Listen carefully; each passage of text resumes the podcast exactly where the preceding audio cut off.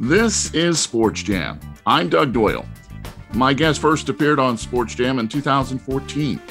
He's had a remarkable career as a producer, director, and sports network executive, and now has his own production company. He's created some of the best documentaries and programming in sports history, and his latest work is no exception. Extra Innings from 9/11, 20 years later.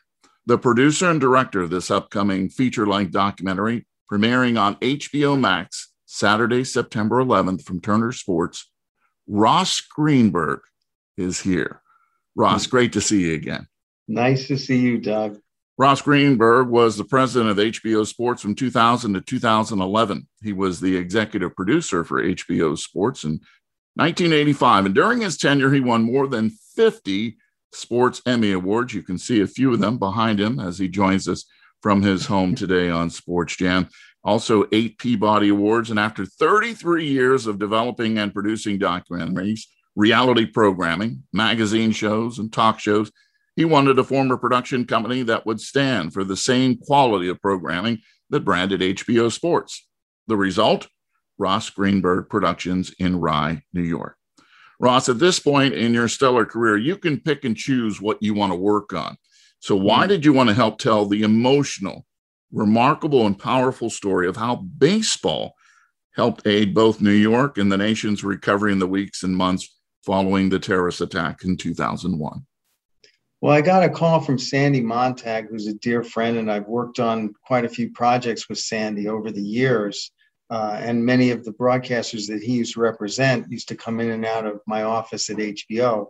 But Sandy called, and he had sold basically a documentary like this to Craig Barry and to Jeff Zucker and at Turner. And he was asking me if I would be able to produce and direct it for delivery. And, you know, over the years, Sandy and I have collaborated on some memorable films, Perfect in 76 for Showtime and others, and decided that this would be a project I would love to do. I had a personal connection to it because of my circumstance and the fact I was a Yankee fan, and that on 9/9, 2 days before 9/11, my mom had passed away, and I was in Texas and had to take a Greyhound bus back to New York in order to be reunited with my family. And a month and a half later, found myself at Yankee Stadium for Game 3. So I was witness to George Bush taking the mound, and I was very emotional about the story personally. Then after that game, I walked into the office the next morning when I was running HBO Sports and commissioned Joel Levine, one of my producers, and the executive producer, Rick Bernstein at the time, to my office for the specific reason that I lived a documentary the night before. This is not about baseball anymore. This is much bigger than that. And I decided then that it was a documentary. We made a documentary at HBO called 9 Innings from Ground Zero. So I called Joel Levine once Sandy Montag called me and said, hey, would you like to 20 years later, you know, fill in all the blanks and relive the story and pick up the story from certain people that we had in the film, but also find new ones, you know, and search and look for new stories that came out of that episode in American history. So we did that. And thank you to Sandy. Thank you for, you know, calling me, and thanks for Craig Barry and Jeff Zucker and everyone at Turner for having the wherewithal, Lenny Daniels as well, to have the wherewithal to do this documentary on the 20th anniversary. And I think we put together something really special. Clearly something devastating happening this morning at the World Trade Center. We're trying to process what actually happened. To be here, it's hard to believe. It's a bad dream. And baseball just happened to be the right vehicle at the right time to help us cope. Correct! Mike Piazza! I feel honored that we gave the people something to feel good about. It was like we could live again. Ball game over! Yankees win! The Yankees win! Our job was to distract people from the horrors and the sadness. You showed what being New Yorkers is all about. And We gave it to them.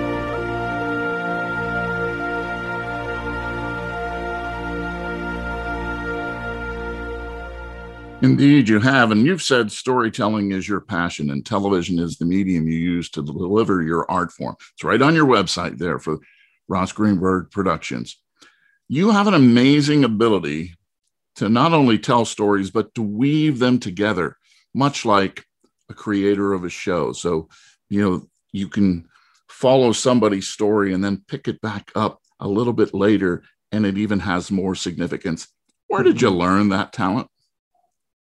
I guess through the years of doing so many documentaries and actually films. You know, I got into filmmaking with 61 and Miracle. And I guess, you know, you don't do it alone, though. It's not just me. It's Matt O'Connor, the editor, and Joel Levine, who I've already mentioned is a co-producer director. And you put a team together. You know, it's much like a manager in baseball. You find the best at their individual craft. You sit them down, and you do have to plot out the storyline you're looking for. You have to find the stories. Brielle Saracini is a perfect example of all of that we've been discussing. You know, we found her 11 years old. Her dad was one of the pilots of the plane that went into one of the towers. And we found her back in 2004 when we did the initial project. She was 11 years old. So, you know, in talking to Joe, we knew the rest of her story because I stayed in touch with her throughout the last 15 years and watched her grow as a woman and a married woman and someone who worked at the Yes Network, had battled and beat cancer, had met the love of her life, Sean, whose father also tragically was killed in 9/11. They bonded at a summer camp. I mean, if you can't recognize that as an unbelievable love story that narrows in not only on the love of baseball, because he was a Met fan, by the way, Sean, but it also captures everything we were looking for as a subplot in this huge story that we had in front of us on baseball, giving people some normalcy after 9/11, and hope, giving people hope after 9/11. One of the magical things about this documentary is, you know, it's sad to think about 9/11, but yet we picked people that would show you that you're, you know, the human spirit is such that it can bounce back. That's what storytelling's all about. You know, my motto was always make them laugh, make them cry, and make them think. And, you know, the staff that worked for me then and at HBO and now probably get sick of me saying it, but you know, if you can get some emotion out of people, then you've done your job. And you just have to recognize the storytelling to bring that out, that human emotion. My dad was a trader for Eurobrokers in the South Tower. He just loved everything about being a dad. He'd look at my mom and be like, I want best dad ever on my gravestone. And it became a running joke, but he lived up to it at the same time. My dad loved the Mets so much that he persuaded my mom to name my youngest sister Shea after Shea Stadium. It took us a while to find my dad after 9/11. When we actually found him, we opened the wallet. One of the few things that was in it was a Cleon Jones Mets card from 1969, which was pretty unbelievable. My dad would leave for work usually at 5 or 6 a.m., so he'd leave me notes about how the Mets did the night before. That morning, though, he actually called to talk about the Mets. It was cool because I did get to talk to him that day before, obviously, everything happened, and I got to tell him I love you one last time.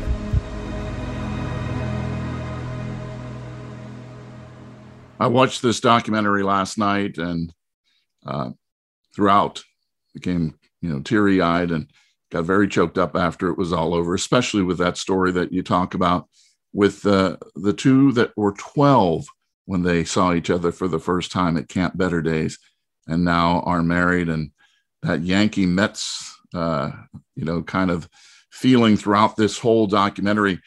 In honor of that, two of the people that you feature are behind me here, Bernie Williams of the Yankees and Mike Piazza of the Mets, about 20 different individuals with firsthand accounts of 9/11. I like how you talked about staying in touch with her, because staying in touch is kind of a part of this film as well, because Bobby Valentine has an amazing story of how he stayed in touch and almost was a second dad to one of the youngsters at the time of 9/11 whose father passed away. That was a powerful story, Ross.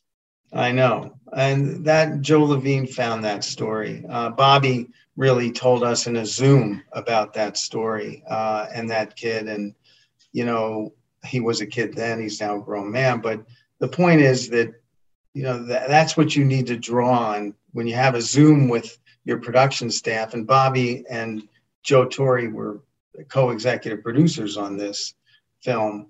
You're able to draw on that and kind of find something and go, oh boy, we better call that person. That's a story we need to tell.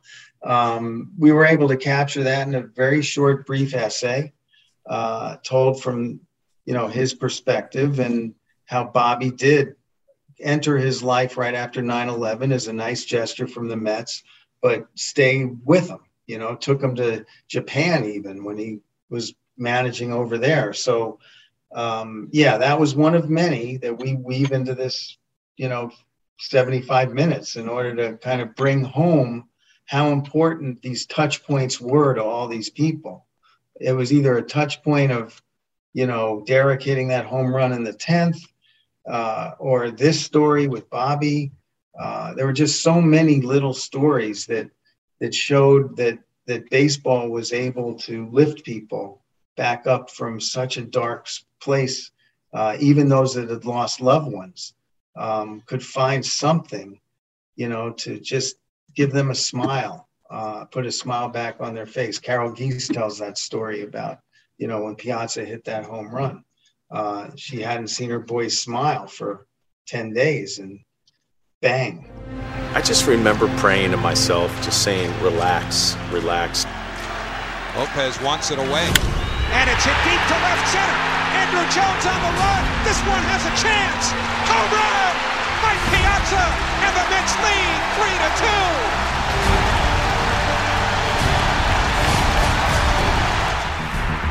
3-2. It was just like a cork coming off a bottle of champagne. You know, it's just like the energy just it exploded. And all of a sudden, you know, people were able to get back to that normalcy of screaming at a baseball game. You know, that's just the way it was. And I think, you know, there are a lot of 20-year-olds that have no idea what 9/11 was like or what that moment in time was like in New York or around the country and how devastating it was for this country to be invaded like that in a terrorist attack. And I think we brought it home and we kind of put them in a time capsule so they could understand. And I think what's ironic or almost scary is that right now we're living through the same kind of time, a lot of darkness, a lot of hurting out there, a lot of victims, a lot of families of victims. And, you know, sports has always had a way to bring people back to a sense of normalcy.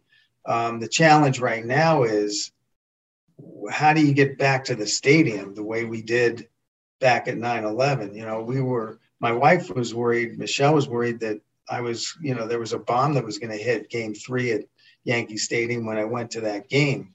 But, you know, the fact is today, people just aren't so quick to go to a stadium. And if they do, it doesn't feel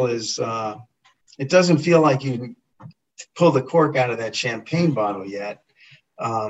Michael Kay in the documentary discusses that as a broadcaster.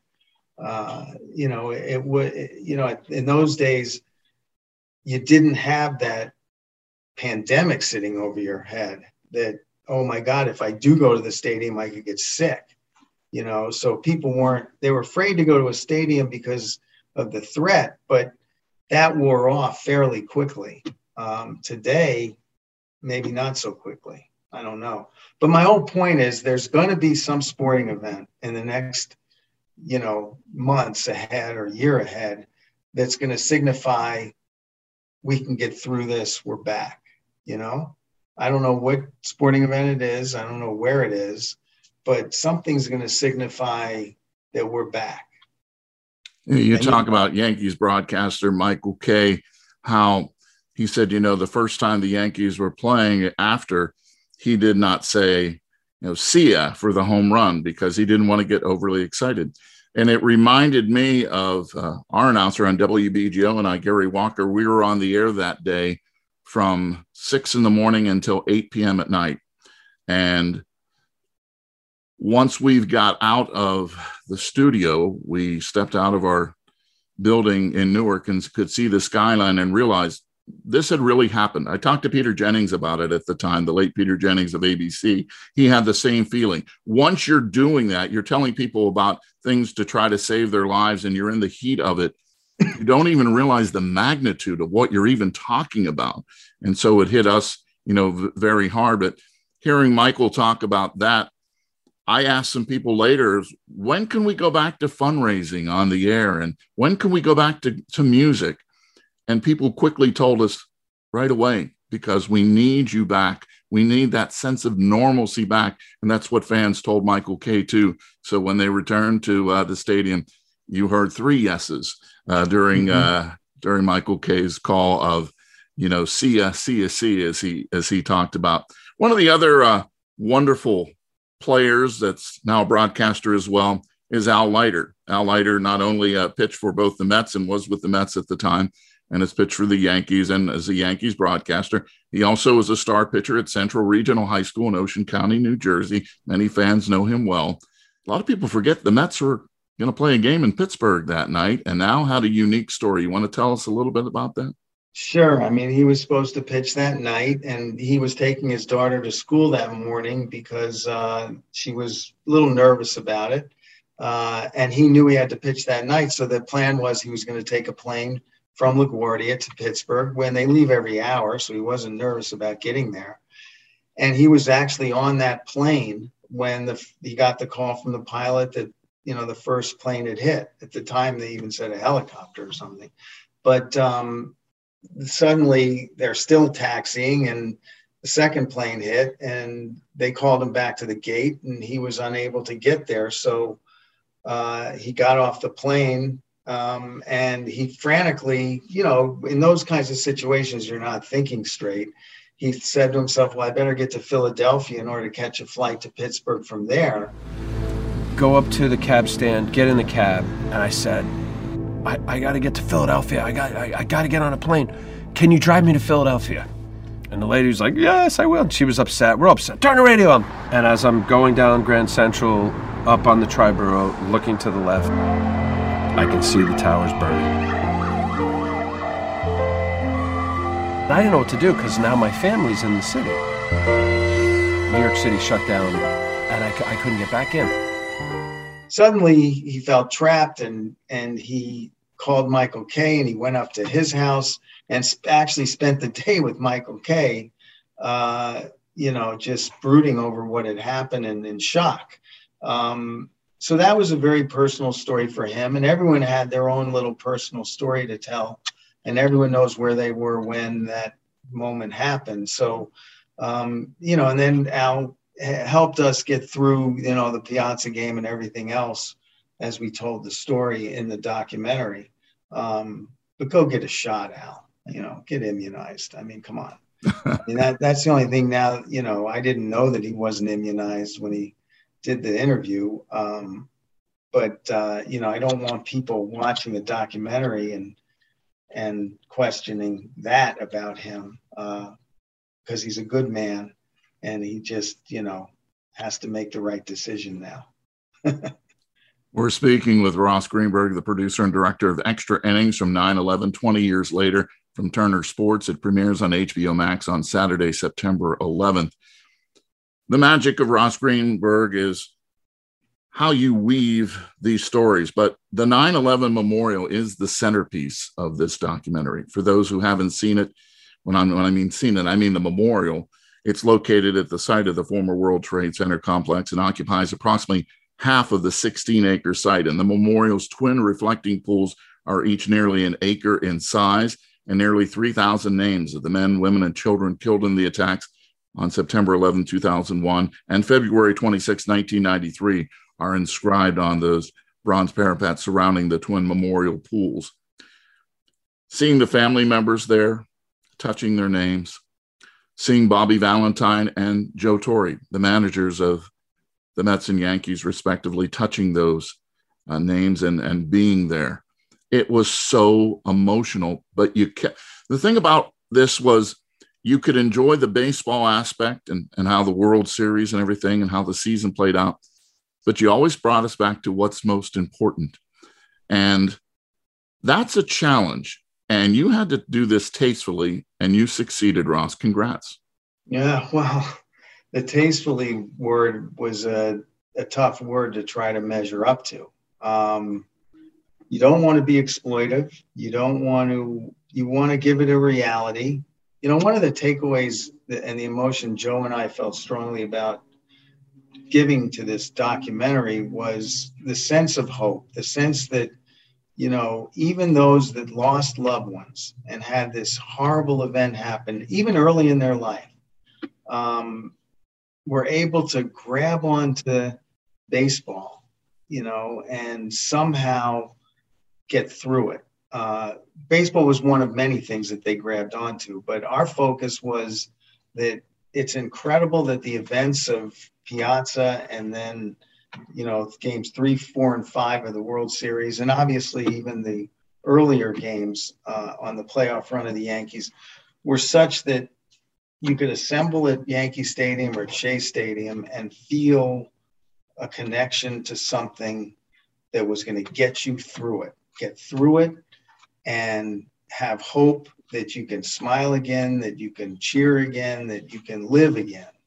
And we kept wanting to get back to those individual stories in order to tell that. And so, you know, I haven't watched a lot of 9/11 documentaries, to be honest with you, because it's so painful, right?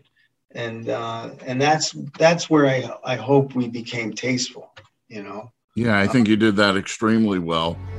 This I'll never forget. Bernie Williams went up to this one woman. He says, I don't know what to say, but you look like you need a hug. Certainly not trained in any, you know, psychology or psychiatric. I don't know what to say. So what I said to that woman was, I don't know what to say, but I think you need a hug. And I hugged her, and I felt, you know, this energy, you know, this thing. And from that moment on, I knew that we had a place. As baseball people, we had a job to do. You know, they need a distraction. They just need something else that's maybe gonna help, you know, start the healing. You mentioned connection, whether it be Bernie Williams hugging somebody who was, you know, at the memorial site, or whether it be John Franco, the Mets reliever, who was instrumental in helping out with the recovery efforts and being there, Ground 11. He wanted to be a part of everything. You mentioned early on in this interview that your mom passed away before 9/11. Did you really ever get a chance to grieve? You had one of the most tragic events in the world happen right after the most personal tragic event in your life. Yeah, I mean, it was a tough grieving process, particularly right at the moment. You know, it took a while. I was pretty shaken up that whole fall. You know, now when I think back on it, I kind of separate the two more, you know. If she had died as a result of 9/11, that may have been a different situation. But, you know, she had a tough cancer and a tough battle, and it was 6 months, 8 months of, you know, seeing her go. So, yeah, it was rough. I'm not going to kid you. Taking a Greyhound bus back and being separated from my family, you know, was really tough at that moment. But, you know, but I guess, you know, looking back now that I've talked about it, baseball brought me back too, in a lot of ways. That Yankee run brought me back to life in a lot of ways, you know, because it was a dark, dark period for me. Those two events happening simultaneously were really tough. And that you know, I'm getting emotional thinking about it, but particularly games 3, 4, and 5. And as I said, I was there for 3 because I felt like Carol Geese that I had to go, you know, for some reason I had to go. It was like me pleading with myself to go to kind of grieve a little bit and get through and get to something that would bring me back to some normalcy. So, and then, you know, when Bush took the mound, and I didn't vote for him, by the way, but now looking back, that moment, what a hell of a president he was to do what he did in that moment. I got to know him too, because I went, we did a screening at 61 there. But you know, you're right. I mean, I don't know if you ever, the other thing that Joel Levine and I were very in tune to was we didn't want to give you the feeling that anyone ever gets over it completely. Right. Right. So, you know, you lose someone in your family, particularly if it happened because of that event, every day you think about that person. So that person never leaves, you know, your mind, just the way my mom and dad don't leave mine, but there's something tougher about, you know, the 20 years later aspect of this that you're reminded because it's the 20th anniversary and it's out there in the public. It's a very public death. And so I think at the end of the day, you know, we wanted to make sure people knew that all of these victims' families, they never will live a day where they're not thinking about their loved one or hurting because of 9/11, but, and it's a big but, they will live their life, right? So true. And I think also one of the most poignant statements is, and you basically summed it up there, is most people's reaction now is, I can't believe it's been 20 years. And people in this documentary say, yeah, it's been, because I lived it every day since, you know, it's been a part of my life. Yeah. And thus, you know, you get so emotional when you see these stories, because they have, it's been 20 years, you know, some of these kids were little kids, and some people who lost their spouses, you know, have gone on. What have they done with their lives since? And how's every day that comes into mind? Speaking of coming into your mind, how often do you relive Game 3 of the World Series since you were there? Well, I have to be honest, I relive it a lot, but, you know, it seems like I bump into it a lot in the documentary world. But, you know, games 4 and 5 are as vivid to me sitting in my living room because I don't, you know, as Michael Kay points out in the documentary, it's almost unbelievable that those historic moments in baseball history happened during the recovery of 9/11. It just, if those home runs were hit by Tino and Derek and Brocious, if those home runs were hit on their own in a non-consequential year, they would still stand out as 3 of the greatest moments in Major League Baseball history. But they happened as Yankees a month and a half after 9/11. Bush had thrown out the pitch. It was obvious that, you know, you've never heard Yankee Stadium like that. And I never did, you know, from before to, you know, till they shut the doors at the old Yankee Stadium. It was just this visceral, guttural, emotional, you know, 60,000 people or 56,000 people that really wanted to let it out. And so I will never forget, you know, there's a theory that you never forget the senses of the moment of the in your history books of your mind. And so I will never forget any of those or the feeling sitting on that couch watching as Tino and Brocious hit those home runs. You know, it just was surreal then, and it feels surreal now. And, you know, I saw the movie now 25 times in rough cut form. Every time I get to those moments, I cry like a baby. It's crazy, but you just do. And, you know, I will never get over those emotional moments ever. and Piazza as well.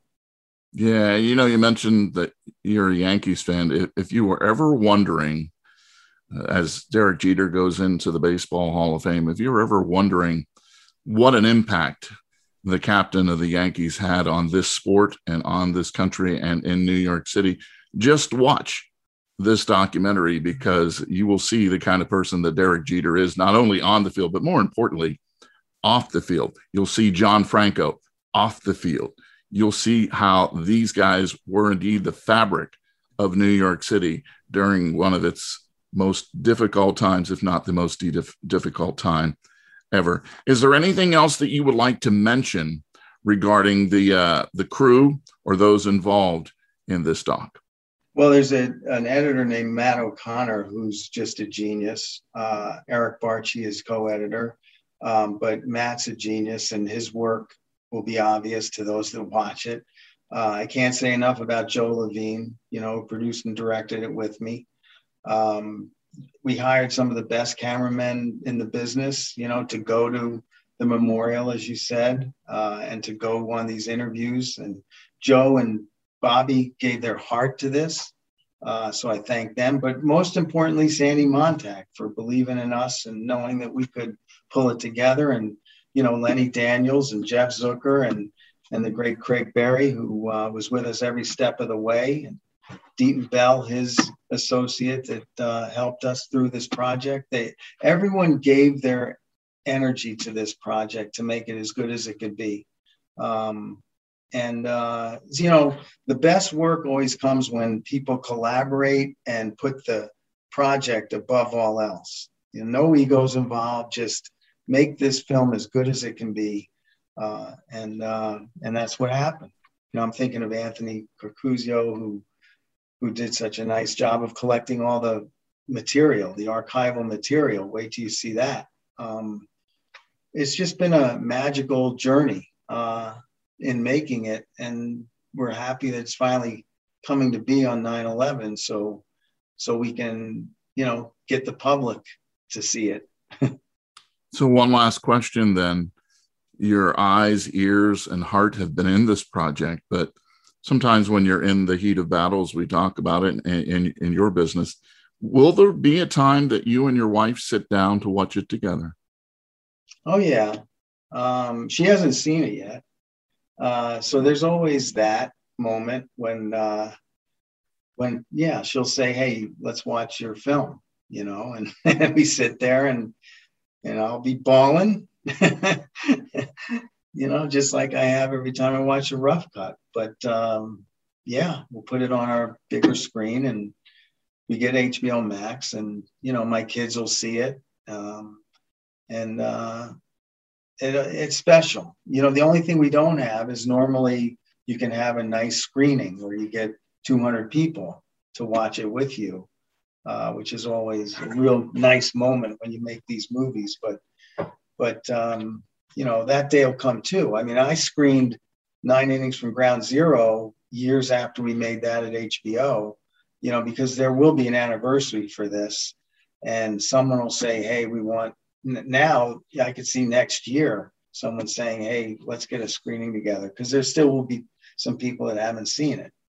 And even if you've seen it, this is the kind of film that you want to see again, I think, because you'll pick up some new stuff. Yeah, there's a reason why those statuettes are behind Ross Greenberg, and he has many more of them that you can't see in the screen right now. Extra Innings from 9/11, 20 years later, as Ross said, premiering on HBO Max Saturday, September 11th from Turner Sports. Another magical production from the master, Ross Greenberg. What an honor to have you again on Sports Jam. Thanks, Doug. Thanks very much for having me.